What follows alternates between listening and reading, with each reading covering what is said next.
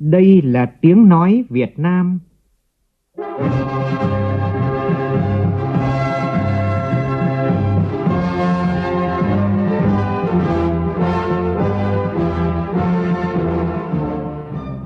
là tiếng nói Việt Nam,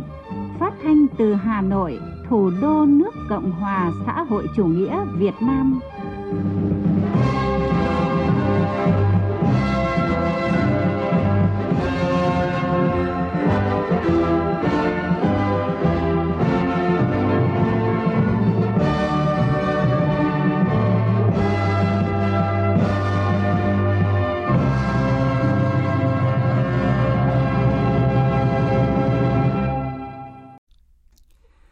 Kính chào quý vị và các bạn. Mời quý vị và các bạn nghe chương trình Thời sự chiều của Đài Tiếng nói Việt Nam với những nội dung chính sau đây.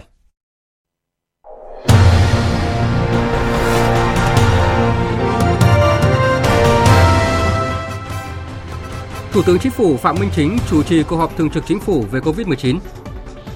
Các tổ chức công đoàn, bàn biện pháp phòng chống dịch và hỗ trợ công nhân tại các khu công nghiệp trong điều kiện số ca mắc Covid-19 tại một số khu công nghiệp lên tới gần 400 ca. Thêm một ca tử vong do Covid-19 trong đợt dịch thứ tư này và là bệnh nhân Covid-19 thứ 37 tử vong tại Việt Nam.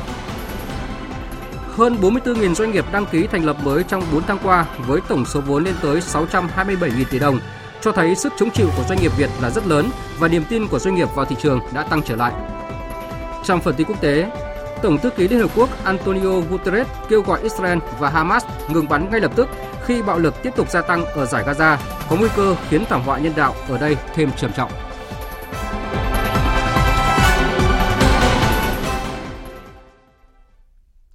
Bây giờ là nội dung chi tiết.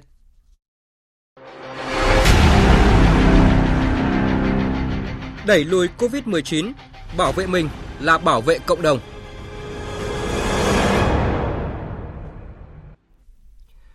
Thưa quý vị và các bạn, chiều nay tại Văn phòng Chính phủ, Thủ tướng Chính phủ Phạm Minh Chính chủ trì cuộc họp thường trực Chính phủ về công tác phòng chống dịch COVID-19 nhằm đưa ra các quyết định quan trọng kịp thời về nhập khẩu, sản xuất, tổ chức tiêm vaccine và bố trí huy động nguồn lực thực hiện. Cùng tham dự cuộc họp có các Phó Thủ tướng Chính phủ Trương Hòa Bình, Phạm Bình Minh, Lê Minh Khái, Lê Văn Thành, Vũ Đức Đam và các thành viên chính phủ. Phóng viên Vũ Khuyên đưa tin. Tại cuộc họp, Thủ tướng Chính phủ Phạm Minh Chính đã nghe lãnh đạo Bộ Y tế báo cáo diễn biến tình hình dịch bệnh COVID-19, công tác xét nghiệm diện rộng và tiêm vaccine cho nhân dân, những đề xuất kiến nghị của Bộ Y tế về nhập khẩu sản xuất, tổ chức tiêm vaccine và bố trí huy động nguồn lực thực hiện với Chính phủ, Thủ tướng Chính phủ. Báo cáo tình hình dịch bệnh COVID-19, Bộ trưởng Bộ Y tế Nguyễn Thành Long cho biết, Tính đến 12 giờ ngày 17 tháng 5, Việt Nam có 4.242 người mắc COVID-19, trong đó tính từ ngày 27 tháng 4 đến nay đã có 1.078 ca mắc mới. Số người tử vong liên quan đến dịch COVID-19 là 37 ca. Hiện nay, các ngành các địa phương đang thực hiện nghiêm túc các quyết định chỉ đạo, quy định về phòng chống dịch. Tại các địa phương có dịch COVID-19 đã thực hiện phong tỏa ngay các ổ dịch, thực hiện giãn cách xã hội theo các cấp độ, cách ly, truy vết, xét nghiệm số người có nguy cơ. Các bộ ngành địa phương cũng tăng cường hỗ trợ chi viện cho các địa phương, đơn vị có ổ dịch. Do đó, tại hầu hết các địa phương, điểm có dịch, tình hình cơ bản được kiểm soát. Tuy nhiên, hiện nay tình hình dịch bệnh vẫn diễn biến khó lường, nhất là tại các ổ dịch tại tỉnh Bắc Giang và Bắc Ninh, nơi tập trung nhiều khu công nghiệp, đông công nhân làm việc và nhiều người bị lây nhiễm. Tại hội nghị, Thủ tướng Chính phủ Phạm Minh Chính yêu cầu các đại biểu thảo luận sâu sắc về công tác phòng chống dịch COVID-19 thời gian qua và hiện nay rút ra được những bài học, nhận định tình hình để đưa ra các giải pháp phòng chống dịch hiệu quả nhất trong thời gian tới. Trong đó tập trung vào các vấn đề như về công tác lãnh đạo chỉ đạo trong phòng chống dịch COVID-19, việc tổ chức thực hiện chỉ đạo của Ban Bí thư, Chủ tịch nước, Chính phủ, Thủ tướng Chính phủ, Ban chỉ đạo quốc gia về phòng chống dịch COVID-19, sự vào cuộc của các ngành các cấp trong phòng chống dịch COVID-19 về những giải pháp, cách thức đã triển khai trong thời gian qua, tính hiệu quả kết quả của các biện pháp, khả năng ứng phó của các ngành các cấp trước tình huống đột xuất bất ngờ, công tác tuyên truyền trong phòng chống dịch. Làm việc với Ban dân nguyện vào sáng nay, Chủ tịch Quốc hội Vương Đình Huệ đề nghị Ban dân nguyện cần bám sát sự lãnh đạo của Đảng, Nhà nước, Quốc hội, đảm bảo công khai, minh bạch, khắc phục sự thiếu quyết liệt để xử lý công việc một cách thấu tình, đạt lý theo đúng quy định của pháp luật. Phóng viên Lê Tuyết đưa tin. Trong nhiệm kỳ Quốc hội khóa 14, Ban dân nguyện đã phối hợp với các cơ quan liên quan tiếp gần 49 lượt người về hơn 13.000 vụ việc. Qua tiếp công dân đã hướng dẫn bằng văn bản gần 1.200 vụ việc, có văn bản chuyển hơn 1.300 vụ đến các cơ quan thẩm quyền và nhận được 290 văn bản cung cấp thông tin trả lời của các cấp có thẩm quyền. Công tác giám sát việc giải quyết kiến nghị của cử tri sát sao, hầu hết các kiến nghị được các cơ quan có thẩm quyền giải quyết trả lời đúng theo thời gian quy định. Đối với những kiến nghị chưa được giải quyết, Ban dân nguyện đề nghị các bộ ngành nêu rõ thời hạn, lộ trình giải quyết. Đây là điểm mới nhằm nâng cao chất lượng giải quyết kiến nghị của cử tri. Chủ tịch Quốc hội Vương Đình Huệ đánh giá cao công tác chuẩn bị của Ban dân nguyện, thể hiện tinh thần trách nhiệm, bám sát nội dung thực tế công tác, có những ý kiến đóng góp sâu sắc, đồng thời nhấn mạnh công tác dân nguyện cụ thể là công tác tiếp công dân thời gian qua đã giúp Ủy ban Thường vụ Quốc hội thực hiện nhiệm vụ giám sát, giải quyết khiếu nại tố cáo, kiến nghị của nhân dân đạt hiệu quả đáng khích lệ, thúc đẩy trách nhiệm giải trình của các cơ quan, nhất là người đứng đầu trước những khiếu nại tố cáo kiến nghị của công dân, được cử tri đồng tình, đóng góp vào thành công chung của Quốc hội khóa 14. Với điều kiện phát triển kinh tế xã hội như hiện nay, ý kiến kiến nghị của cử tri ngày một nhiều là điều khách quan. Chủ tịch Quốc hội Vương Đình Huệ cho rằng, trong câu chuyện này, quan trọng nhất là thái độ, cách nhìn để giải quyết công việc. Ban dân nguyện cần bám sát sự lãnh đạo của Đảng, Nhà nước, Quốc hội, đảm bảo công khai, minh bạch, khắc phục tính nửa vời, thiếu quyết liệt để xử lý công việc một cách thấu tình, đạt lý, theo đúng quy định của pháp luật và phải có tính xây dựng, trong thời gian tới, Ban dân nguyện cần xác định nhiệm vụ trọng tâm, đặc biệt là từ nay đến ngày bầu cử đại biểu Quốc hội khóa 15 và đại biểu Hội đồng nhân dân các cấp nhiệm kỳ 2021-2026 với những khiếu nại tố cáo của người dân liên quan đến các ứng cử viên, cần phối hợp với các cơ quan liên quan thực hiện dứt điểm, đồng thời tham mưu cho Hội đồng bầu cử quốc gia những nơi có thể phát sinh điểm nóng trước khi bầu cử, địa bàn trọng điểm để lên những kế hoạch cụ thể triển khai hiệu quả chương trình kế hoạch giám sát năm 2021, chủ động nghiên cứu đề xuất chương trình năm 2022 và cả nhiệm kỳ về giám sát giải quyết những kiến nghị của cử tri. Chủ tịch Quốc hội Vương Đình Huệ cho rằng ban dân nguyện cần có thống kê, kiểm đếm những vụ việc khiếu nại tố cáo kéo dài để phân loại cụ thể. Trong nhiệm kỳ này, Ban dân nguyện đề ra chương trình giám sát tối cao của Quốc hội, Ủy ban Thường vụ Quốc hội về việc thực hiện giải quyết khiếu nại tố cáo và vấn đề liên quan đến các giải quyết các ý kiến kiến nghị của cử tri nâng cấp giao diện phần mềm theo dõi các kiến nghị xử lý của công dân nhằm khắc phục tình trạng trùng lắp có cơ sở dữ liệu chung, đồng thời phối hợp với Văn phòng Quốc hội, Tổng thư ký Quốc hội để báo cáo Ủy ban Thường vụ Quốc hội việc giám sát kết quả kiến nghị tố cáo của cử tri, bám sát yêu cầu thực tiễn, làm cho các cuộc họp của Ủy ban Thường vụ Quốc hội sinh động và gần dân hơn. Chủ tịch Quốc hội Vương Đình Huệ nhấn mạnh, Ban dân nguyện cần xây dựng đề án tổng thể, tăng cường năng lực, hiệu lực, hiệu quả trong nhiệm kỳ tới, trình Quốc hội khóa 15 để đưa vào chương trình hành động của Đảng đoàn Quốc hội trên cơ sở kế thừa những thành tiệu đã đạt được. Bên cạnh đó, cần giám sát những vấn đề trọng điểm như quản lý đất đai, tài nguyên môi trường, quản lý đô thị, trật tự xây dựng, an ninh nông thôn. Bầu cử đại biểu Quốc hội và Hội đồng nhân dân các cấp ngày hội của toàn dân.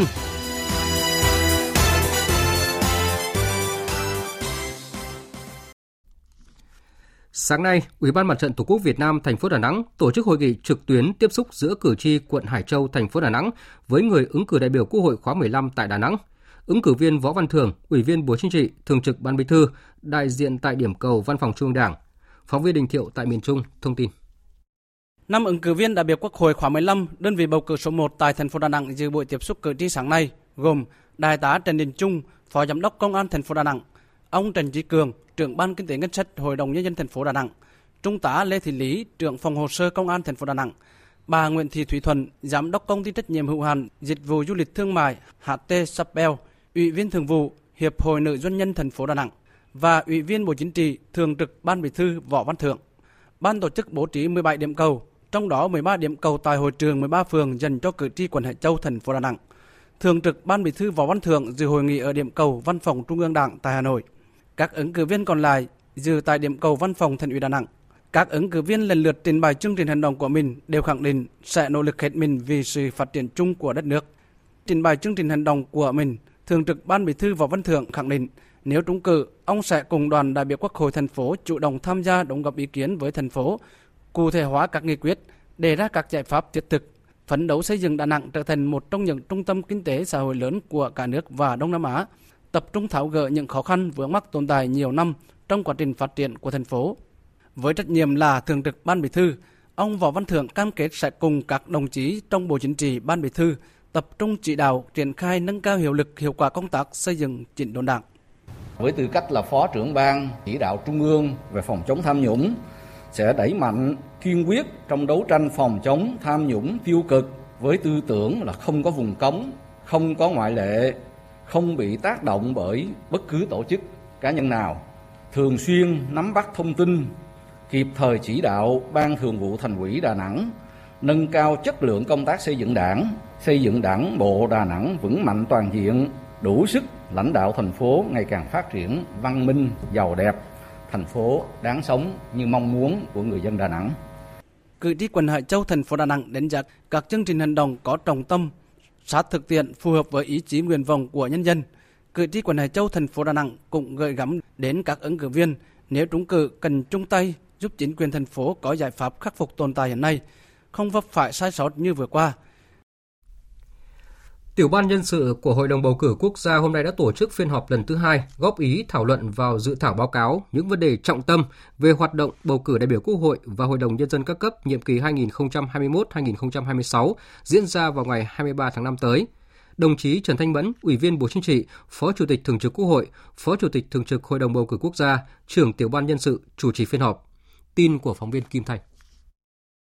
Phát biểu tại phiên họp, Phó Chủ tịch Thường trực Quốc hội Trần Thanh Mẫn ghi nhận, đánh giá cao về ý thức trách nhiệm, tinh thần làm việc tích cực của các thành viên trong tổ giúp việc, tiểu ban nhân sự, sự phối hợp hiệu quả của Văn phòng bầu cử quốc gia và các cơ quan chuyên môn của Văn phòng Quốc hội. Phó Chủ tịch Thường trực Quốc hội Trần Thanh Mẫn nhấn mạnh, thời điểm này, các ứng cử viên đại biểu Quốc hội khóa 15 và Hội đồng Nhân dân các cấp đã cơ bản hoàn thành tiếp xúc cử tri để giới thiệu chương trình hành động của mình tại địa bàn được giới thiệu ứng cử. Dự kiến sẽ kết thúc trong ngày 20 tháng 5. Từ nay đến ngày bầu cử 23 tháng 5, dự kiến sẽ phải giải quyết những tình huống phát sinh của các địa phương. Phó Chủ tịch Thường trực Quốc hội Trần Thanh Mẫn đề nghị trong thời gian tới, tiểu ban nhân sự tiếp tục phân công thường trực, thường xuyên để kịp thời giải quyết các tình huống phát sinh do dịch bệnh, thiên tai và các tình huống bất khả kháng có thể xảy ra. Chuẩn bị tinh thần cách thức tổng hợp kết quả bầu cử, đảm bảo kịp thời, chính xác, đồng thời chuẩn bị việc công bố danh sách trúng cử theo lịch trình, thời gian của Hội đồng bầu cử quốc gia đã đề ra, tránh để xảy ra sơ suất, lộ lọt thông tin không cần thiết, không chính thống là cơ hội để các thế lực thù địch tuyên truyền chống đối cuộc bầu cử, xuyên tạc đường lối chính sách của Đảng, Nhà nước. Đến giờ này có thể khẳng định là cái tiểu ban nhân sự chúng ta đã làm kịp thời, đúng quy trình, đúng các cái quy định khi giải quyết vấn đề gì đó tiểu ban nhân sự thường xuyên trao đổi với các cái cơ quan có liên quan còn 6 ngày nữa để mà chúng ta chỉ đạo làm sao cho nó tốt sau ngày 23 tháng 5 thì tiểu ban nhân sự chúng ta cũng chưa hoàn thành được cái nhiệm vụ mà phải tổng hợp danh sách rồi là à, công nhận kết quả bầu cử à, là mới xong nhiệm vụ. Ngày mai, Hội đồng bầu cử quốc gia sẽ họp trực tuyến toàn quốc để sơ kết tình hình công tác bầu cử. Thưa quý vị và các bạn, trong bài viết về chủ nghĩa xã hội và con đường đi lên chủ nghĩa xã hội ở Việt Nam, Tổng Bí thư Nguyễn Phú Trọng đã khẳng định đi lên chủ nghĩa xã hội là yêu cầu khách quan, là con đường tất yếu của cách mạng Việt Nam. Từ tổng kết thực tiễn và nghiên cứu lý luận, Tổng Bí thư Nguyễn Phú Trọng chỉ rõ những nhận thức rất mới, rất sâu sắc về chủ nghĩa xã hội và con đường đi lên chủ nghĩa xã hội ở Việt Nam để các nhà lý luận tiếp tục nghiên cứu, làm sáng tỏ. Đồng thời, cũng đặt ra những vấn đề cụ thể hóa, thể chế hóa trong chính sách và pháp luật. Ghi nhận của phóng viên Lại Hoa. Một điểm đáng chú ý trong bài viết của Tổng Bí thư Nguyễn Phú Trọng đã khẳng định lý luận về đường lối đổi mới, về chủ nghĩa xã hội và con đường đi lên chủ nghĩa xã hội ngày càng được xác định rõ hơn. Trước các thế lực cho rằng sự đổi mới của Đảng Cộng sản Việt Nam thực chất là lặp lại mô hình này, mô hình kia và không có gì vượt thoát khỏi cái cũ. Trong bài viết của mình, Tổng Bí thư đã khẳng định 35 năm đổi mới đã hình thành được hệ lý luận về công cuộc đổi mới đất nước. Hệ lý luận này được khẳng định rất nhiều trụ cột, trong đó đáng chú ý về phương diện kinh tế. Đảng ta qua tổng kết thực tiễn, nghiên cứu kinh nghiệm của nhân loại thì mô hình kinh tế tổng quát Việt Nam trong giai đoạn quá độ lên chủ nghĩa xã hội chính là kinh tế thị trường định hướng xã hội chủ nghĩa. Đồng thời khẳng định đi lên chủ nghĩa xã hội là khát vọng của nhân dân ta, là sự lựa chọn đúng đắn của Đảng Cộng sản Việt Nam và Chủ tịch Hồ Chí Minh, phù hợp với xu thế phát triển của lịch sử. Điều này đã được chứng minh qua thực tế, đặc biệt qua 10 năm thực hiện cương lĩnh 2011. Phó giáo sư tiến sĩ Nguyễn Viết Thông, Tổng thư ký Hội đồng Lý luận Trung ương khẳng định 10 năm qua trong bối cảnh tình thế giới khu vực và trong nước có nhiều khó khăn cái đại dịch Covid-19 rồi cái lũ lụt thiên tai ở miền Trung và Tây Nguyên và nhiều cái khó khăn khác đất nước. Nhưng mà với sự với cái chỉ dẫn của cương lĩnh chúng ta kiên định con đường đi lên chủ nghĩa xã hội. Những cái thành tựu mà chúng ta đạt được càng khẳng định cái ưu việt của chủ nghĩa xã hội. Và nó bộc lộ rõ nhất mà các nước tư bản không thể có được. Qua đó để nói là củng cố cái niềm tin của cán bộ đảng viên và nhân dân vào con đường đi lên chủ nghĩa xã hội ở Việt Nam. Một trong những thành tựu của quá trình đổi mới được Tổng Bí thư đề cập trong bài viết của mình, đó là hình thành hệ lý luận của Đảng về công cuộc đổi mới. Đó là khẳng định tầm quan trọng của nhà nước. Nhà nước ở đây là nhà nước pháp quyền xã hội chủ nghĩa Việt Nam của nhân dân, do nhân dân và vì nhân dân. Nhà nước này không có mục tiêu gì khác ngoài mục tiêu tổ chức thực hiện đường lối của Đảng, hướng đến mục tiêu phục vụ lợi ích chân chính của người dân Việt Nam – trên cơ sở lắng nghe ý kiến của nhân dân, phục vụ cho lợi ích chính đáng của người dân. Đó là phương thức Đảng thể hiện được tâm nguyện của mình, thể hiện được mục tiêu của mình, nhưng đồng thời cũng thể hiện Đảng, nhà nước không có mục tiêu nào khác ngoài mục tiêu là phục vụ người dân tốt hơn. Tiến sĩ Chu Đức Tính, nguyên giám đốc Bảo tàng Hồ Chí Minh cho rằng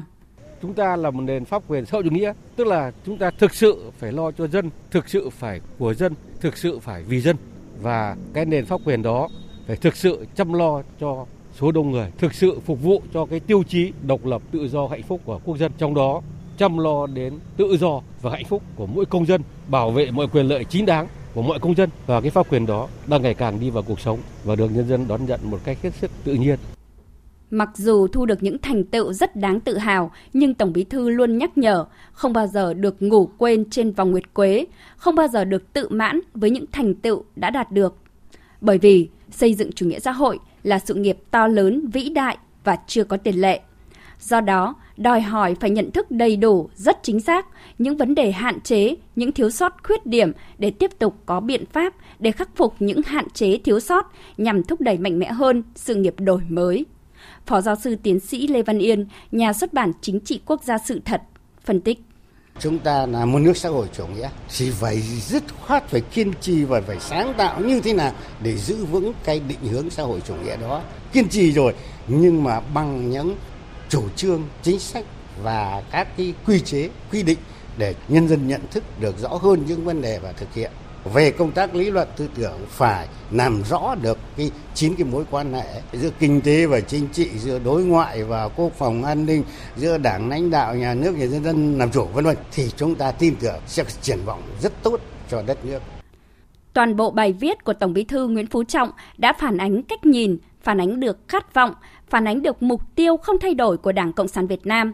cũng như của tất cả đảng viên của Đảng. Đó là phục sự nhân dân, phụng sự Tổ quốc, không có mục tiêu nào ngoài lợi ích chính đáng của nhân dân. Bài viết của Tổng Bí thư ở thời điểm này có tính hiệu triệu tất cả mọi cán bộ đảng viên của Đảng, có tác dụng hữu hiệu mọi tầng lớp nhân dân, tiếp tục tham gia vào công cuộc đổi mới của đất nước do Đảng khởi xướng và lãnh đạo. Với niềm tin ấy, chắc chắn chúng ta sẽ tiếp tục xây dựng và phát triển đất nước hùng cường như nghị quyết Đại hội 13 của Đảng đã đề ra. Thời sự VOV, nhanh, tin cậy, hấp dẫn. Mời quý vị và các bạn nghe tiếp chương trình thời sự chiều nay với các tin quan trọng khác.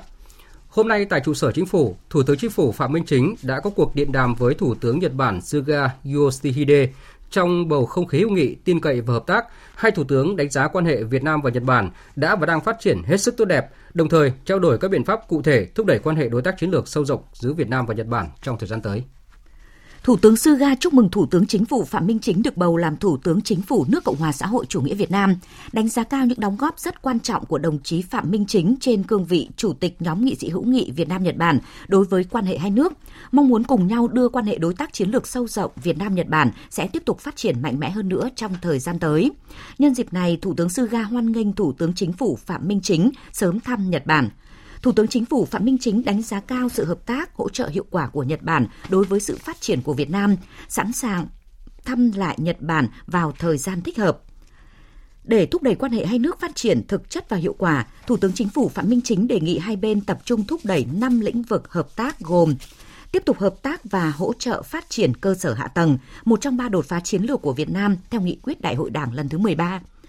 gồm hạ tầng cứng và hạ tầng mềm trong các lĩnh vực giao thông, môi trường, chuyển đổi số, vân vân. Hỗ trợ sớm nhất có thể việc tiếp cận nguồn cung và hợp tác chuyển giao công nghệ về vaccine COVID-19, khuyến khích hỗ trợ doanh nghiệp Nhật Bản tăng cường đầu tư vào Việt Nam, đa dạng hóa chuỗi cung ứng, hỗ trợ phát triển công nghiệp phụ trợ, đổi mới sáng tạo gắn với chuyển giao công nghệ, nhất là công nghệ cao, xanh, sạch, tăng tiếp nhận thực tập sinh Việt Nam sang làm việc tại Nhật Bản, tăng học bổng tiếp tục hỗ trợ Việt Nam đào tạo nguồn nhân lực chất lượng cao trong tình hình mới. Thủ tướng Suga khẳng định chính sách nhất quán của Nhật Bản coi trọng quan hệ với Việt Nam, sẽ tiếp tục hỗ trợ Việt Nam phát triển cơ sở hạ tầng, nhất là trong lĩnh vực giao thông, năng lượng, môi trường. Thủ tướng Suga nhấn mạnh, Nhật Bản sẽ hỗ trợ hợp tác tối đa với Việt Nam để đảm bảo vaccine COVID-19 cần thiết. Thủ tướng Suga cho biết trong quá trình thúc đẩy đa dạng hóa chuỗi cung ứng, làn sóng đầu tư vào Việt Nam của các doanh nghiệp Nhật Bản gia tăng mạnh mẽ, mong Việt Nam tiếp tục cải thiện môi trường đầu tư. Thủ tướng Suga bày tỏ sẵn sàng hỗ trợ Việt Nam chuyển đổi số và phát triển công nghệ thông tin, nỗ lực sớm tiếp nhận thực tập sinh Việt Nam, tiếp tục hỗ trợ đào tạo nguồn nhân lực chất lượng cao cho Việt Nam. Hai thủ tướng nhất trí tăng cường đối thoại chiến lược giữa các bộ ngành địa phương, phối hợp chặt chẽ để xử lý các vấn đề nảy sinh trong quan hệ hai nước tổ chức các hoạt động kỷ niệm 50 năm thiết lập quan hệ ngoại giao Việt Nam Nhật Bản vào năm 2023 xứng tầm với quan hệ đối tác chiến lược giữa hai nước. Hai nhà lãnh đạo cũng trao đổi về các vấn đề khu vực và quốc tế cùng quan tâm, trong đó có vấn đề Biển Đông, nhất trí tiếp tục hợp tác chặt chẽ tại các diễn đàn đa phương, nhất là tại Liên Hợp Quốc, ASEAN. Nhận lời mời của Chủ tịch Tổng Giám đốc điều hành tập đoàn Nikkei Chuyo Hasebe, Thủ tướng Phạm Minh Chính sẽ tham dự hội nghị quốc tế về tương lai châu Á lần thứ 26 do Nikkei tổ chức theo hình thức trực tuyến từ ngày 20 đến ngày 21 tháng 5 tới. Trở lại với cuộc họp thường trực chính phủ về công tác phòng chống dịch COVID-19, cách đây ít phút thì Thủ tướng Chính phủ Phạm Minh Chính đã phát biểu kết luận phiên họp, trong đó nhấn mạnh phải kiên quyết, kiên định thực hiện mục tiêu kép vừa phát triển kinh tế, vừa phòng chống dịch COVID-19, bảo vệ thành công cuộc bầu cử đại biểu Quốc hội và Hội đồng Nhân dân các cấp, đặt sức khỏe, hạnh phúc của người dân lên trên hết. Các cơ quan đơn vị địa phương là phải chủ động tích cực và sáng suốt, bình tĩnh, nắm chắc tình hình, xem xét quyết định các cái nhiệm vụ được pháp luật, được ờ, Đảng nhà nước giao để làm cho nó tốt nhất theo cái thẩm quyền của mình và chuẩn bị bộ công thương rồi các bộ có liên quan các địa phương có liên quan thì phải chuẩn bị các cái phương án mà xấu nhất có thể về hàng hóa về lương thực thực phẩm về các cái nhu yếu phẩm các cái yêu cầu cấp thiết khác của một con người nó chăm lo bảo vệ sức khỏe người dân là trên hết trước hết ấm no hạnh phúc của nhân dân là trên hết trước hết Thủ tướng nhấn mạnh phải tiếp tục kết hợp hài hòa, hợp lý, hiệu quả giữa phòng ngự và tấn công. Phòng ngự tốt, hỗ trợ tấn công tốt. Tấn công tốt thì phòng ngự có hiệu quả. Phòng vẫn là cơ bản và quyết định. Trên tinh thần đó, cần xét nghiệm diện rộng và tổ chức tiêm chủng có hiệu quả. Cái gì chưa được phải giải thích rõ cho nhân dân hiểu và yên tâm. Thủ tướng đề nghị các địa phương tăng cường hơn nữa công tác phòng chống dịch trên tinh thần lúc nào cũng phải chống dịch như chống giặc, trước khi quyết định việc gì trong điều kiện cấp bách cũng phải cần sáng suốt, không có lợi ích nhóm. Phải quán triệt cái tinh thần nhận thức là chống dịch như chống giặc.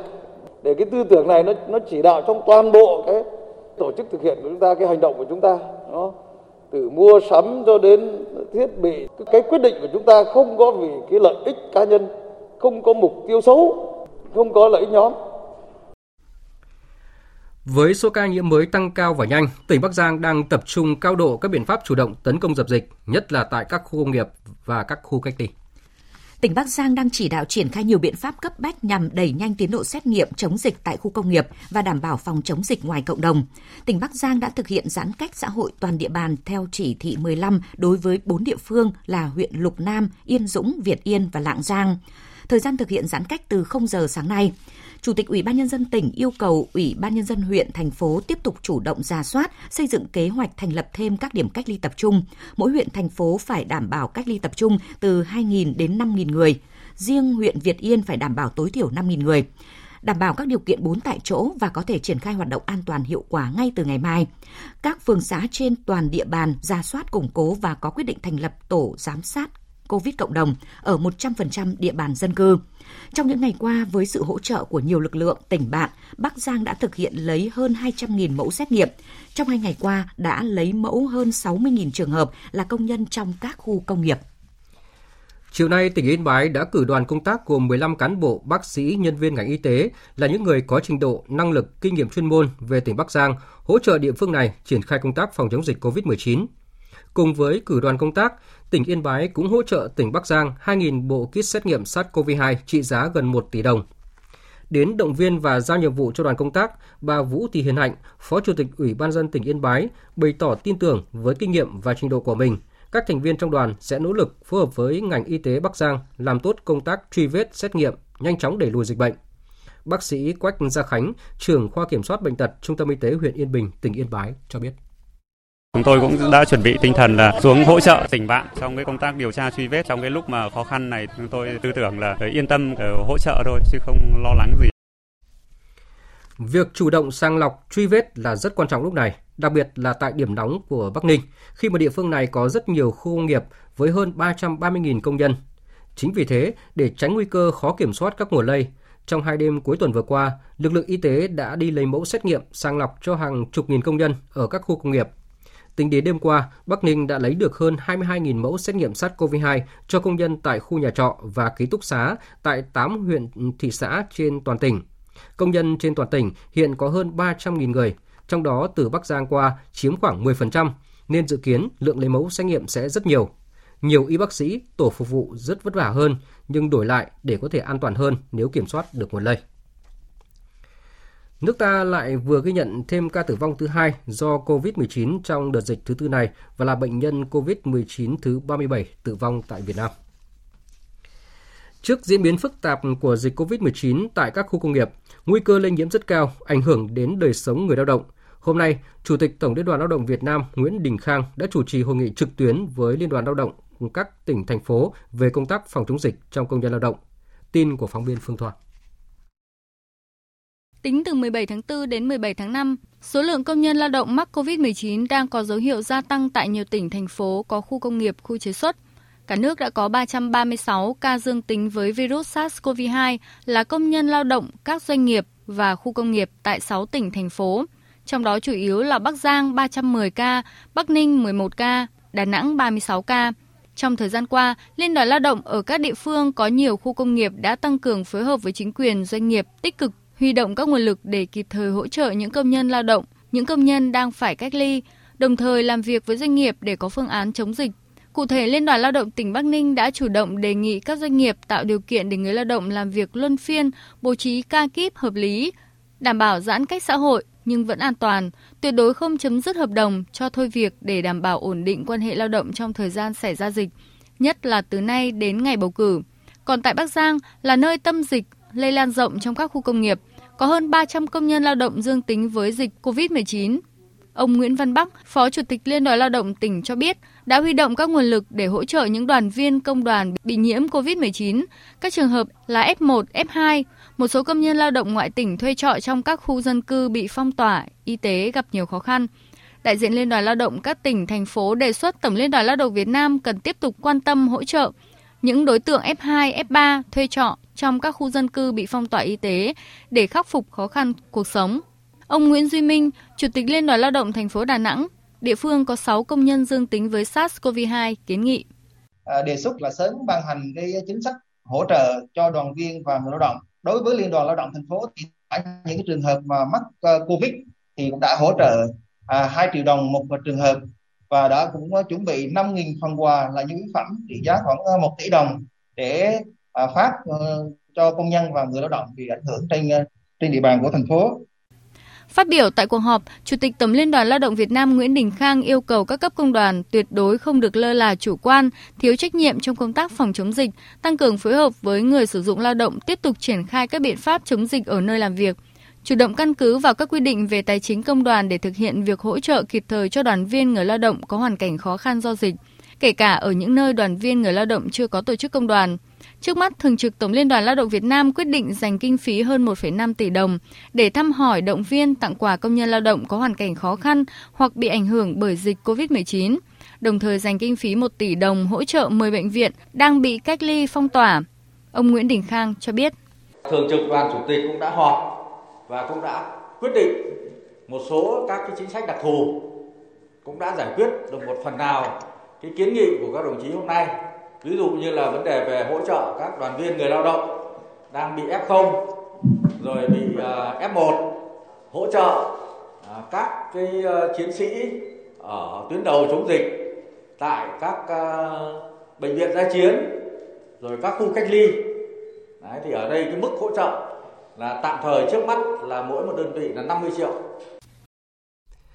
Mặc dù chịu nhiều ảnh hưởng của đại dịch COVID-19, nhưng theo Tổng cục Thống kê, số lượng doanh nghiệp thành lập mới trong 4 tháng qua là 44.000 doanh nghiệp với tổng số vốn lên tới 627.000 tỷ đồng, tăng cả về số lượng và vốn đăng ký so với cùng kỳ năm ngoái. Con số này cho thấy sức chống chịu của doanh nghiệp Việt là rất lớn và niềm tin của doanh nghiệp vào thị trường đã tăng trở lại. Phóng viên Nguyễn Hằng thông tin. Tính chung 4 tháng qua, cả nước có trên 44.000 doanh nghiệp đăng ký thành lập mới, với tổng số vốn đăng ký trên 627.000 tỷ đồng và tổng số lao động đăng ký là hơn 340.000 lao động,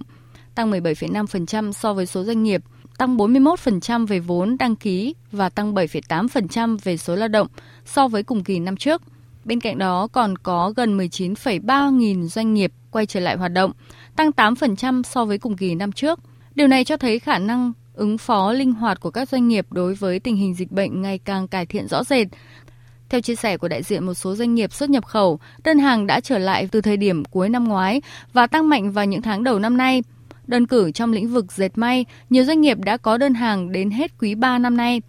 Ông Trương Đình Hòe, Tổng thư ký Hiệp hội Chế biến và Xuất khẩu Thủy sản Việt Nam cho biết, những tháng vừa qua đã ghi nhận nhiều doanh nghiệp khởi công xây dựng thêm các nhà máy chế biến mới. Thị trường cũng có nhiều dấu hiệu tích cực khi không gặp khó khăn về nguồn cung ứng vật tư như những ngành khác. Đầu năm 2021, các doanh nghiệp trong cái tư thế là vừa cầm cự để mà vượt đại dịch, vừa xây dựng lại cái hệ thống của mình, vừa tìm cách sao điều chỉnh lại cái kênh của mình phải bám sát với thị trường để là điều chỉnh cái hệ thống của mình một cách kịp thời nhất. Ngành thủy sản trong đầu năm 2021 cũng đã ghi nhận một số các cái khởi công xây dựng thêm nhà máy để mà có thể sản xuất tôm, sản xuất các cái mặt hàng về thủy sản thì điều đó cho thấy rằng là cái niềm tin đó, nó sẽ góp phần làm cho cái hoạt động kinh tế của chúng ta nó sôi động. Các chuyên gia kinh tế đánh giá trong bối cảnh khó khăn của toàn cầu nói chung và Việt Nam nói riêng, lực lượng doanh nghiệp đã có phục hồi tương đối tốt thể hiện sức chống chịu của doanh nghiệp Việt.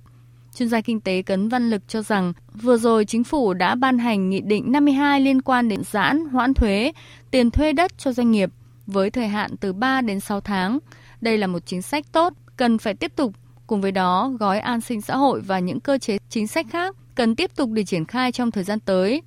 Đối với các lĩnh vực chịu tác động nặng nề vì COVID-19 như hàng không, du lịch, ông Cấn Văn Lực lưu ý. Cái số lượng doanh nghiệp tạm thời đóng cửa, ngừng hoạt động kinh doanh thì nó vẫn tăng, tăng đâu đó là khoảng 30% so với cùng kỳ của 4 tháng đầu năm, chứng tỏ nó vẫn còn khó khăn. Rõ ràng chính phủ cũng cần phải sớm để tiếp tục tính toán có thêm cái gói hỗ trợ ngoài những cái gói mà chúng ta đã và đang làm liên quan đến tài khóa là thuế, tiền tệ tín dụng. Chính phủ cũng đã chỉ đạo là chúng ta phải tiếp tục rà soát lại những cái gói hỗ trợ thiết kế lại những cái gói khác cho nó phù hợp hơn. Nhằm khuyến khích khách hàng sử dụng dịch vụ thanh toán không dùng tiền mặt, đồng thời hỗ trợ khách hàng vượt qua khó khăn do ảnh hưởng của đại dịch COVID-19, từ hôm nay, Ngân hàng Nông nghiệp và Phát triển nông thôn Agribank thực hiện chính sách miễn phí chuyển tiền trong nước, áp dụng đồng loạt tại 2.300 chi nhánh, phòng giao dịch trên toàn quốc và cả các kênh ngân hàng điện tử của Agribank như ATM, Agribank, eMobile Banking, SMS Banking, Bank Plus, Chính sách này áp dụng cho tất cả khách hàng, cá nhân và tổ chức có tài khoản thanh toán tại Agribank. Với quyết định miễn phí dịch vụ chuyển tiền trong nước mới lần này, dự kiến có khoảng 18 triệu khách hàng của Agribank được áp dụng chính sách ưu đãi lớn, qua đó góp phần thúc đẩy thanh toán không dùng tiền mặt, đặc biệt là ở địa bàn nông nghiệp nông thôn. Thưa quý vị và các bạn, hai ngày qua, dư luận xôn xao lo lắng về việc 8.000 đến 10.000 ảnh chứng minh nhân dân cả hai mặt cùng các thông tin cá nhân được bán từ mức giá 207 triệu đồng rồi giảm xuống khoảng 100 triệu đồng. Trong sáng nay, thông tin giao bán này đã bị gỡ xuống. Các chuyên gia công nghệ khuyến cáo Việc lộ thông tin cá nhân này có thể khiến người sử dụng trở thành nạn nhân của các dịch vụ tài chính không minh bạch. Phóng viên Mai Hạnh phản ánh. Sau quá trình điều tra, cùng với Cục An ninh mạng và Phòng chống tội phạm sử dụng công nghệ cao Bộ Công an và Trung tâm Giám sát An toàn Không gian mạng quốc gia, Bộ Thông tin và Truyền thông, Tập đoàn Công nghệ BKAV đã kết luận đây là thông tin trên chứng minh nhân dân theo mẫu cũ. Các clip và hình ảnh tự chụp là dùng trong việc xác thực thông tin người sử dụng. Ông Ngô Tuấn Anh, Phó Chủ tịch Tập đoàn Công nghệ BKAV khẳng định qua quá trình kiểm tra thì chúng tôi thấy rằng là những cái thông tin dữ liệu được ra bán này thì nó không liên quan đến cơ sở dữ liệu uh, dân cư quốc gia, các cái thẻ căn cước công dân điện tử có gắn chip. À, bởi vì là trong cái quá trình về lấy thông tin để thực hiện cấp phát cái căn cước công dân điện tử có gắn chip thì không có quá trình là xác thực thông qua là sử dụng các hình ảnh video. Thì điều này thì cho thấy là cái vụ việc này thì không liên quan đến cái cơ sở dữ liệu dân cư quốc gia nhận định về cái nguồn gốc của các cái ờ, dữ liệu này từ đâu ra? Thì theo những cái thông tin, cái người giao bán thì thông tin này từ cái hệ thống mạng lưới là PET tức là một cái hệ thống về đào tiền ảo. Thì nó có thể là từ nhiều những cái nguồn khác nhau. Ví dụ như từ những cái ứng dụng mà có yêu cầu định danh và xác thực, một số cái ứng dụng mà cho vay online, hoặc là ví dụ như ứng dụng tài chính online. Thời gian gần đây, loại hình cho vay trực tuyến qua ứng dụng cũng như các ứng dụng đào tiền ảo gia tăng nhanh chóng, có những ứng dụng được hàng trăm nghìn lượt tải xuống. Điều đáng nói, các ứng dụng này thường liên quan đến tài chính online nên người sử dụng muốn sử dụng tiền trong quá trình thực hiện các loại giao dịch trực tuyến thì cũng phải xác thực danh tính khá đầy đủ. Đây chính là nguy cơ rủi ro mà nhiều người sử dụng gặp phải khi cung cấp thông tin cá nhân một cách dễ dãi trên các ứng dụng như vậy.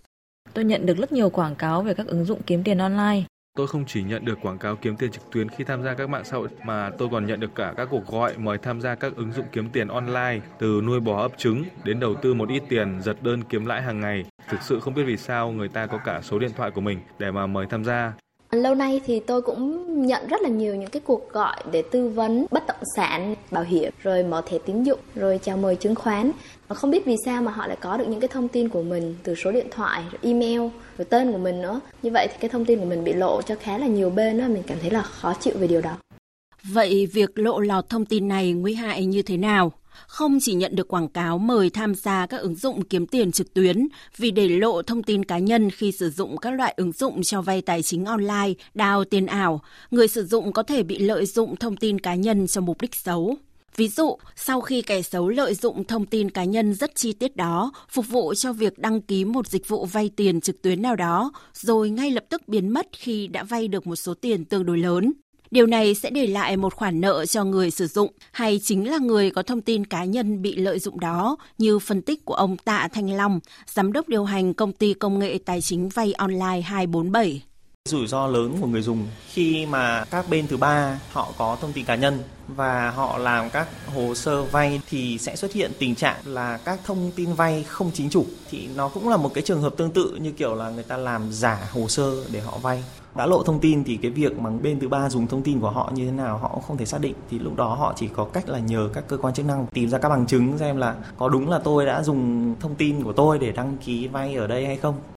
Thực tế, những vụ việc bỗng dưng mang nợ đã xảy ra khá nhiều trong thời gian vừa qua. Bên cạnh việc người sử dụng nên hạn chế tối đa việc cung cấp các thông tin cá nhân quan trọng của bản thân, thì nhiều chuyên gia công nghệ cho rằng đã đến lúc cần có một giải pháp tổng thể trong việc xác thực các thông tin cá nhân quan trọng của mỗi người. Thưa quý vị và các bạn, à, trước thực tế vụ việc này thì Bộ Công an cho biết là Bộ đã yêu cầu các đơn vị chức năng vào cuộc xác minh điều tra vụ giao bán thông tin này. Một lần nữa khẳng định đây là các chứng minh nhân dân kiểu cũ, không phải loại thẻ căn cước gắn chip điện tử. Song Bộ Công an cũng khuyến cáo người sử dụng cần cẩn trọng đề phòng các thông tin xác thực chứng minh nhân dân này có thể bị lợi dụng vào các mục đích xấu. Nếu xảy ra rủi ro, người sử dụng cần ngay lập tức liên hệ với công an phường nơi đăng ký hộ khẩu thường trú để được hướng dẫn giải quyết. Khi cung cấp thông tin cá nhân cũng cần tìm hiểu và cung cấp cho các đơn vị uy tín và có thẩm quyền. Và thông tin tiếp theo, sẽ là tình hình về thời tiết tại các vùng miền trong cả nước do biên tập viên Ngọc Trinh trình bày.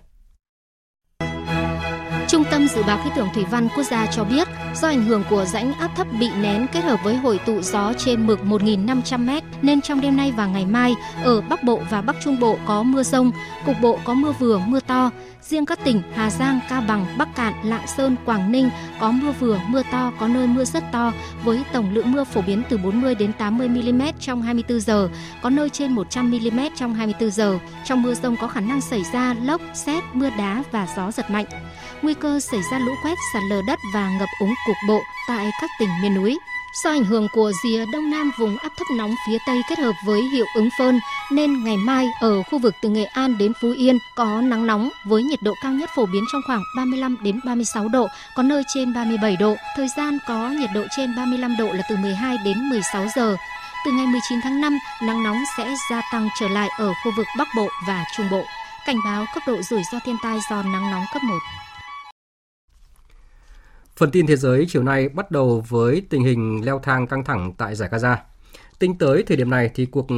chiến sự tại Gaza đã bước sang tuần thứ hai. Các nỗ lực ngoại giao quốc tế liên tục được thực thi nhằm đạt được một lệnh ngừng bắn nhưng không có dấu hiệu chấm dứt leo thang giữa Israel và Hamas. Đêm qua, quân đội Israel đã tiến hành hàng chục cuộc không kích vào giải Gaza, trong khi các phe phái Palestine tiếp tục bắn rocket đáp trả. Phóng viên Ngọc Thạch từ Ai Cập đưa tin. Quân đội Israel cho biết họ đã sử dụng 54 máy bay chiến đấu bắn 110 quả tên lửa vào các khu vực khác nhau ở Gaza và các đường hầm của Hamas. 9 ngôi nhà được cho là kho vũ khí của Hamas đã bị tấn công. Xung đột trong suốt 7 ngày qua khiến 218 người Palestine thiệt mạng, trong đó có 58 trẻ em và 34 phụ nữ. Hơn 5.600 người bị thương. Các nhà chức trách Israel cũng cho biết 10 người Israel đã thiệt mạng, trong đó có hai trẻ em. Israel đang cân nhắc các điều khoản của thỏa thuận ngừng bắn với các phong trào vũ trang ở giải Gaza trong bối cảnh Mỹ đang gia tăng áp lực để ngăn chặn xung đột. Tuy nhiên, thỏa thuận ngừng bắn chỉ đạt được khi quân đội Israel đã hoàn thành một số mục tiêu, bao gồm phá hủy mạng lưới đường hầm của Hamas, loại bỏ các thành viên cao cấp của tổ chức này và phá hủy các cơ sở được cho là cất giấu vũ khí. Bạo lực gia tăng đã khiến Hội đồng Bảo an Liên Hợp Quốc phải họp khẩn để thảo luận về tình hình Gaza. Tổng thư ký Liên Hợp Quốc Antonio Guterres đã kêu gọi các bên ngừng bắn ngay lập tức khi mà số người thương vong ngày một tăng khiến cho tình hình nhân đạo và an ninh ở đây ngày càng xấu đi. Và trong bối cảnh giao tranh giữa Israel và nhóm vũ trang Hamas tại giải Gaza vẫn diễn ra ác liệt khiến con số thương vong tăng nhanh. Ai Cập đã mở cửa khẩu biên giới trên bộ Rafah nối với giải Gaza và chuẩn bị triển khai một chiến dịch nhân đạo nhằm hỗ trợ y tế và vận chuyển những người Palestine bị thương. Phóng viên Tuấn Nguyễn, thường trú tại Ai Cập, đưa tin. Cùng với việc thông báo mở cửa khẩu trên bộ Rafah giữa Ai Cập và Gaza, các cơ quan của Ai Cập bao gồm Bộ Y tế, Tổ chức Trăng Lưỡi Liềm Đỏ và Hiệp hội Y tế đã khẩn trương cung cấp viện trợ y tế cho các nạn nhân trong các cuộc tấn công của Israel nhằm vào giải Gaza. Các bác sĩ của Ai Cập cũng được huy động để sẵn sàng tham gia vào việc điều trị cho các nạn nhân ở các bệnh viện thuộc Gaza cũng như các bệnh viện của Ai Cập ở tỉnh Bắc Sinai. Hiệp hội Y tế Ai Cập đã chuẩn bị số lượng các loại thuốc và thiết bị y tế cần thiết theo đề nghị của cơ quan y tế Palestine tại giải Gaza. Chuyển sang các tin thế giới đáng chú ý khác. Ngoại trưởng Mỹ Antony Blinken đang có chuyến thăm kéo dài 4 ngày tới các nước thuộc vùng Bắc Cực và tham dự cuộc họp Hội đồng Bắc Cực tại Iceland. Trong bối cảnh khu vực này, trong những năm gần đây đã trở thành tâm điểm của cuộc cạnh tranh chiến lược giữa các nước lớn. Chuyến thăm đồng thời là phép thử cho mối quan hệ không ngừng xấu đi giữa Mỹ và Nga, hai quốc gia thành viên Hội đồng Bắc Cực trước cuộc gặp thượng đỉnh có thể giữa Tổng thống Joe Biden và Tổng thống Vladimir Putin vào tháng 6 tới. Biên tập viên Thu Hoài tổng hợp thông tin. Tâm điểm của chuyến công du tới vùng Bắc Cực của Ngoại trưởng Mỹ Antony Blinken là cuộc gặp trực tiếp đầu tiên với người đồng cấp Nga Sergei Lavrov tại Reykjavik, Iceland. Đây cũng là cuộc gặp cấp cao đầu tiên giữa hai cường quốc kể từ khi chính quyền mới tại Mỹ nhậm chức hồi đầu năm nay và vào một thời điểm khó khăn trong quan hệ Nga-Mỹ. Dù là khu vực có khí hậu vô cùng khắc nghiệt, nhưng Bắc Cực trong những năm gần đây đã trở nên hấp dẫn nhiều quốc gia trên thế giới không chỉ do nguồn tài nguyên phong phú, mà còn do các tuyến đường vận tải biển tiềm năng mà nó mang lại. Chính vì thế, song hành với các hoạt động nghiên cứu, khảo sát thăm dò, các nước còn từng bước triển khai lực lượng quân sự, dẫn đến một cuộc chạy đua quân sự ở khu vực này nhằm khẳng định sự hiện diện quốc gia. Chuyên gia Michael Servraga, giám đốc Trung tâm Sáng kiến Bắc Cực Wilson ở Washington nhận định. Ngay lúc này, có một đại dương đang mở ra trước mắt chúng ta. Tuy nhiên, điều đáng buồn là điều chưa từng xảy ra trước đây này lại do tình trạng biến đổi khí hậu gây ra. Và lịch sử đã chứng minh, bất cứ khi nào có một cơ hội đáng kinh ngạc mở ra trên hành tinh, thì các tham vọng chính trị lại trỗi dậy. Theo người phát ngôn Bộ Ngoại giao Mỹ Ned Price, dự kiến tại cuộc gặp trực tiếp đầu tiên bên lề Hội đồng Bắc Cực, Ngoại trưởng Mỹ Antony Blinken và Ngoại trưởng Nga Sergei Lavrov sẽ đánh giá lại tất cả những khía cạnh của quan hệ song phương. Dịch COVID-19 tại khu vực Đông Nam Á vẫn đang diễn biến phức tạp khi mà đón nhận những thông tin không vui khi các nhà khoa học cảnh báo Malaysia có thể trở thành nơi bùng phát và lây lan một số biến thể siêu lây nhiễm của virus SARS-CoV-2, trong khi Ấn Độ, tâm dịch COVID-19 thế giới vừa qua lại đang chứng kiến xu hướng tích cực với nhiều nhận định quốc gia này có thể đã qua đỉnh dịch. Biên tập viên Đài tiếng nói Việt Nam thông tin.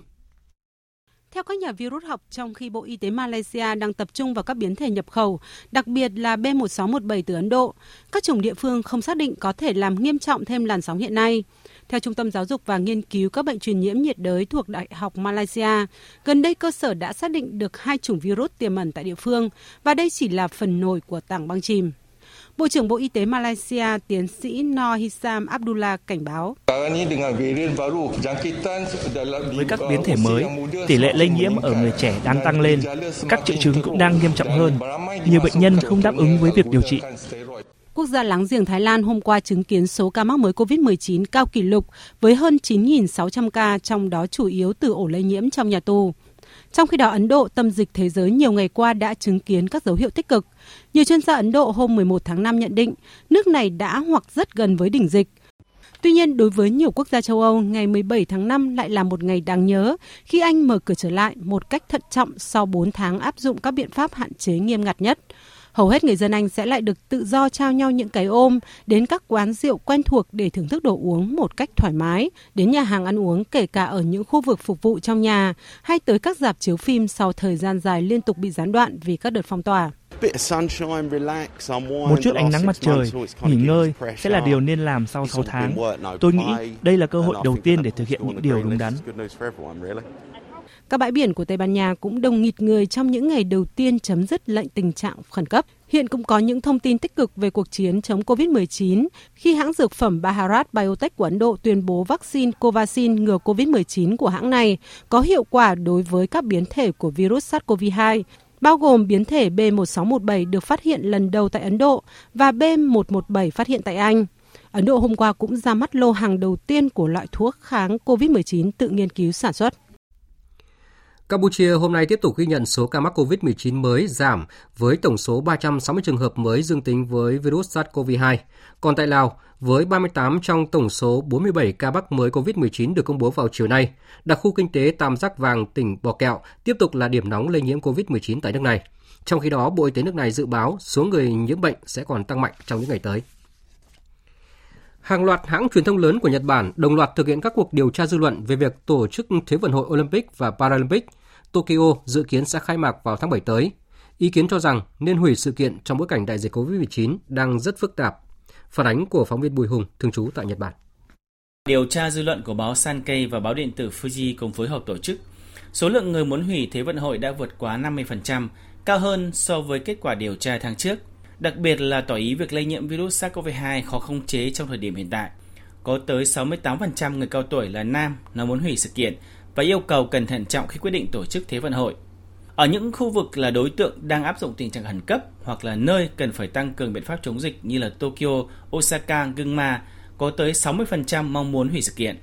Hãng tin Kyodo trong cuộc điều tra dư luận tiến hành vào hai ngày 15 và ngày 16 cho biết có tới gần 60% số người được hỏi cho rằng cần phải hủy sự kiện.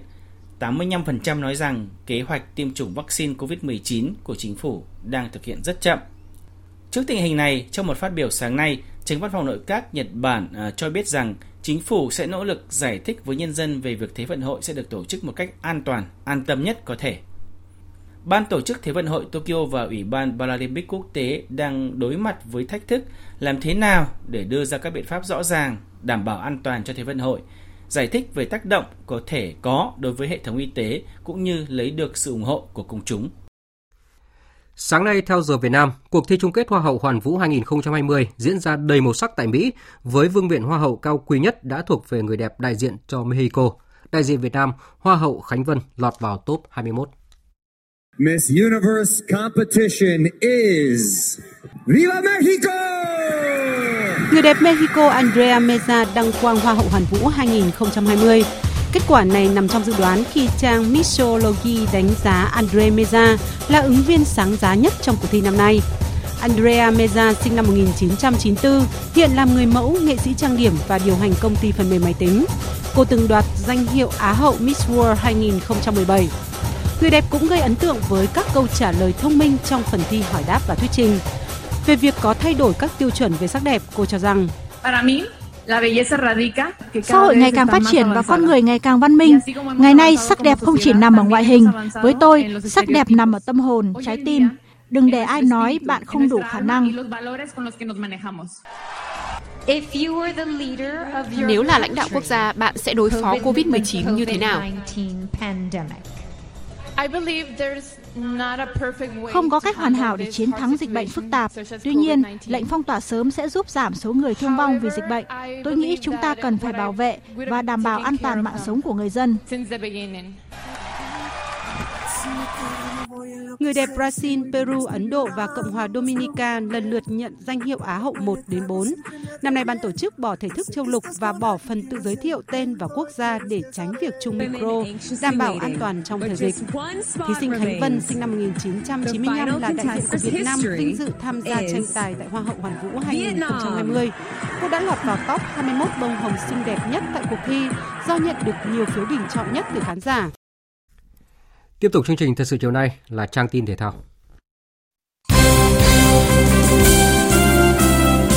Thưa quý vị và các bạn, vào lúc này đội tuyển Futsal Việt Nam đang trong giai đoạn trẻ hóa lực lượng. Chính vì vậy trong danh sách lên đường sang các tiểu vương quốc Ả Rập thống nhất tranh vé dự vòng chung kết giải Futsal thế giới 2021, huấn luyện viên Phạm Minh Giang đã mang theo khá nhiều cầu thủ trẻ bên cạnh những cái tên dày dặn kinh nghiệm. Những gương mặt mới này được kỳ vọng là sẽ mang đến nhiều điều mới mẻ và đặc biệt là những khát khao giúp cho đội tuyển Futsal Việt Nam thi đấu thành công hơn nữa. Những cầu thủ đã khẳng định được tài năng cũng như đóng góp vào thành công của đội tuyển Futsal Việt Nam trong nhiều năm qua vẫn là những cái tên quen thuộc đến từ câu lạc bộ Thái Sơn Nam. Trần Văn Vũ và Phạm Đức Hòa được cho là đầu tàu của đội hình đội tuyển Futsal Việt Nam lúc này. Kinh nghiệm thi đấu quốc tế của hai cầu thủ này sẽ là điểm tựa và đem đến sự tự tin cho các cầu thủ trẻ. Cùng với đó, quả bóng vàng Futsal Việt Nam 2020 Nguyễn Minh Trí cũng là gương mặt nhận được nhiều sự kỳ vọng trên hàng tấn công – Nguyễn Minh Trí chia sẻ. Cái ờ, tâm lý của em bây giờ ờ, rất rất là ổn định. Cũng như mình ờ, đã thi đấu được một khoảng thời gian khá là dài. Có thể là động viên được các anh em trong đội cũng như là giúp đỡ mọi người. Em cùng các anh em trong đội rất là thoải mái để thi đấu hai trận lớp sắp tới. Đội tuyển Futsal Việt Nam đang trong giai đoạn trẻ hóa lực lượng. Những cầu thủ trẻ như Nguyễn Văn Hiếu, Châu Đoàn Phát hay một vài cầu thủ có phong độ cao ở giải vô địch quốc gia vừa qua như Nguyễn Anh Quý hay Khổng Đình Hùng cũng nhận được sự tin tưởng. Đây sẽ là những nhân tố có thể đem đến những phương án chiến thuật khác nhau cho đội tuyển ở trận đấu tới. Tâm trạng của Hùng cũng rất là vui mừng và cũng rất là tập trung. Bản thân em thì cũng có một chút lo lắng tại vì ờ, em thì chưa bao giờ đá với liên Liban nhưng mà những cái đối thủ Tây Á thì em cũng có đá một vài trận rồi nên là em có sự chuẩn bị cho bản thân nên là cũng không quá đến nỗi lo lắng lắm. Điểm thuận lợi là các cầu thủ đều đã thi đấu giai đoạn lượt đi tại giải Futsal vô địch quốc gia nên vẫn duy trì tốt phong độ và nền tảng thể lực. Thầy trò huấn luyện viên Phạm Minh Giang sẽ có một trận đấu giao hữu với tuyển Futsal Iraq vào tối nay để lắp ghép đội hình cũng như chọn ra được những cầu thủ tốt nhất trước khi bước vào hai trận playoff với đội tuyển Futsal Liban.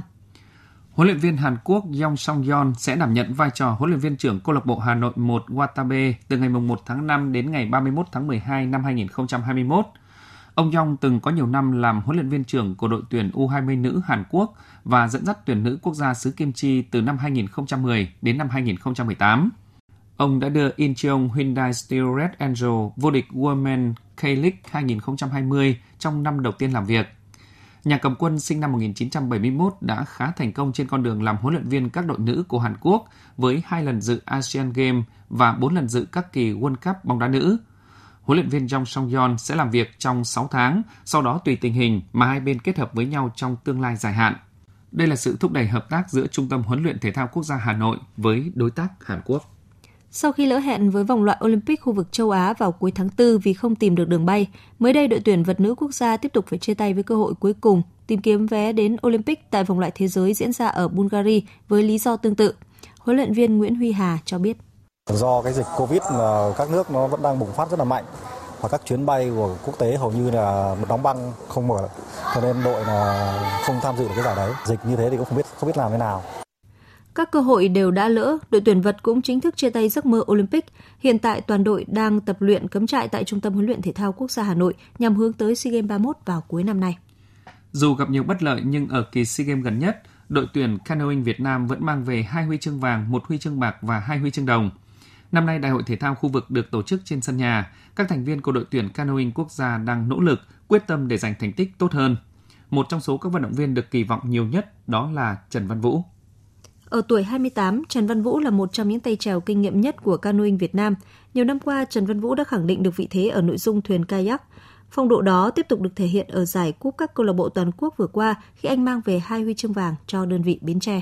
Phong độ ổn định tại các giải đấu trong nước chính là chìa khóa quan trọng với Trần Văn Vũ. So với hai kỳ SEA Games trước mà anh từng tham dự, năm nay cơ hội sẽ nhiều hơn vì số nội dung canoeing được tăng lên. Nếu như tại SEA Games 30 ở Philippines, Văn Vũ chỉ được tham dự nội dung 1.000m thuyền đơn, thì năm nay anh có thể tham dự từ 2 đến 3 nội dung. Cơ hội đổi màu huy chương vì thế cũng sẽ mở ra. Em cũng uh, quyết tâm là và mình sẽ cố gắng mình đã được huy chương bạc rồi nên về à, ở sân nhà mình em sẽ cố gắng à, thay đổi màu sắc của mình từ bạc lên vàng ạ.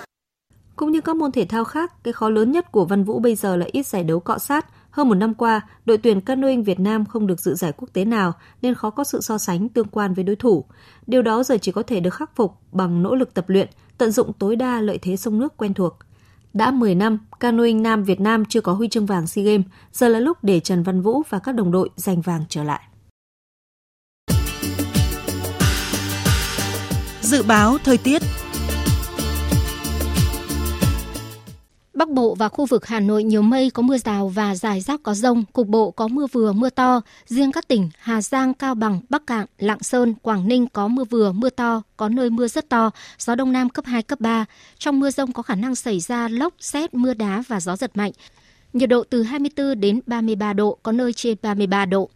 Khu vực từ Thanh Hóa đến Thừa Thiên Huế có mây, chiều tối và đêm có mưa rào và rông vài nơi, ngày nắng nóng. Riêng phía Bắc đêm có mưa rào và rông rải rác, cục bộ có mưa vừa, mưa to, gió nhẹ. Trong mưa rông có khả năng xảy ra lốc, xét, mưa đá và gió giật mạnh. Nhiệt độ từ 25 đến 35 độ, có nơi trên 37 độ. Khu vực từ Đà Nẵng đến Bình Thuận có mây, chiều tối và đêm có mưa rào và rông vài nơi, ngày nắng, phía Bắc có nắng nóng, gió Đông Nam cấp 2, cấp 3. Trong mưa rông có khả năng xảy ra lốc, xét và gió giật mạnh, nhiệt độ từ 25 đến 37 độ. Tây Nguyên và Nam Bộ nhiều mây có mưa rào và rông vài nơi, riêng chiều tối và tối có mưa rào và rông rải rác, cục bộ có mưa vừa mưa to, gió nhẹ. Trong mưa rông có khả năng xảy ra lốc, xét và gió giật mạnh, nhiệt độ từ 24 đến 33 độ. Tiếp theo là dự báo thời tiết biển. Bắc Vịnh Bắc Bộ có mưa rào rải rác và có nơi có rông. Trong mưa rông có khả năng xảy ra lốc xoáy và gió giật mạnh. Tầm nhìn xa trên 10 km, giảm xuống từ 4 đến 10 km trong mưa, gió Nam cấp 4, cấp 5. Nam Vịnh Bắc Bộ, vùng biển từ Quảng Trị đến Quảng Ngãi có mưa rào vài nơi, tầm nhìn xa trên 10 km, gió Đông Nam cấp 4 vùng biển từ Bình Định đến Ninh Thuận, vùng biển từ Bình Thuận đến Cà Mau, vùng biển từ Cà Mau đến Kiên Giang có mưa rào rải rác và có nơi có rông. Trong mưa rông có khả năng xảy ra lốc xoáy và gió giật mạnh. Tầm nhìn xa trên 10 km, giảm xuống từ 4 đến 10 km trong mưa, gió Đông Nam cấp 3, cấp 4. Khu vực Bắc Biển Đông không mưa, tầm nhìn xa trên 10 km, gió Đông Nam đến Nam cấp 4 khu vực giữa và Nam Biển Đông, khu vực quần đảo Trường Sa, tỉnh Khánh Hòa và Vịnh Thái Lan có mưa rào rải rác và có nơi có rông. Trong mưa rông có khả năng xảy ra lốc xoáy và gió giật mạnh. Tầm nhìn xa trên 10 km, giảm xuống từ 4 đến 10 km trong mưa, gió Đông Nam đến Nam cấp 4. Khu vực quần đảo Hoàng Sa thuộc thành phố Đà Nẵng không mưa, tầm nhìn xa trên 10 km, gió Đông Nam đến Nam cấp 4. Thông tin dự báo thời tiết vừa rồi đã kết thúc chương trình thời sự chiều nay của Đài Tiếng nói Việt Nam. Chương trình do các biên tập viên Nguyễn Cường, Hoàng Ân và Thu Hòa thực hiện với sự tham gia của phát thanh viên Phương Hằng và kỹ thuật viên Nguyễn Mến, chịu trách nhiệm nội dung Hoàng Trung Dũng. Cảm ơn quý vị và các bạn đã dành thời gian lắng nghe.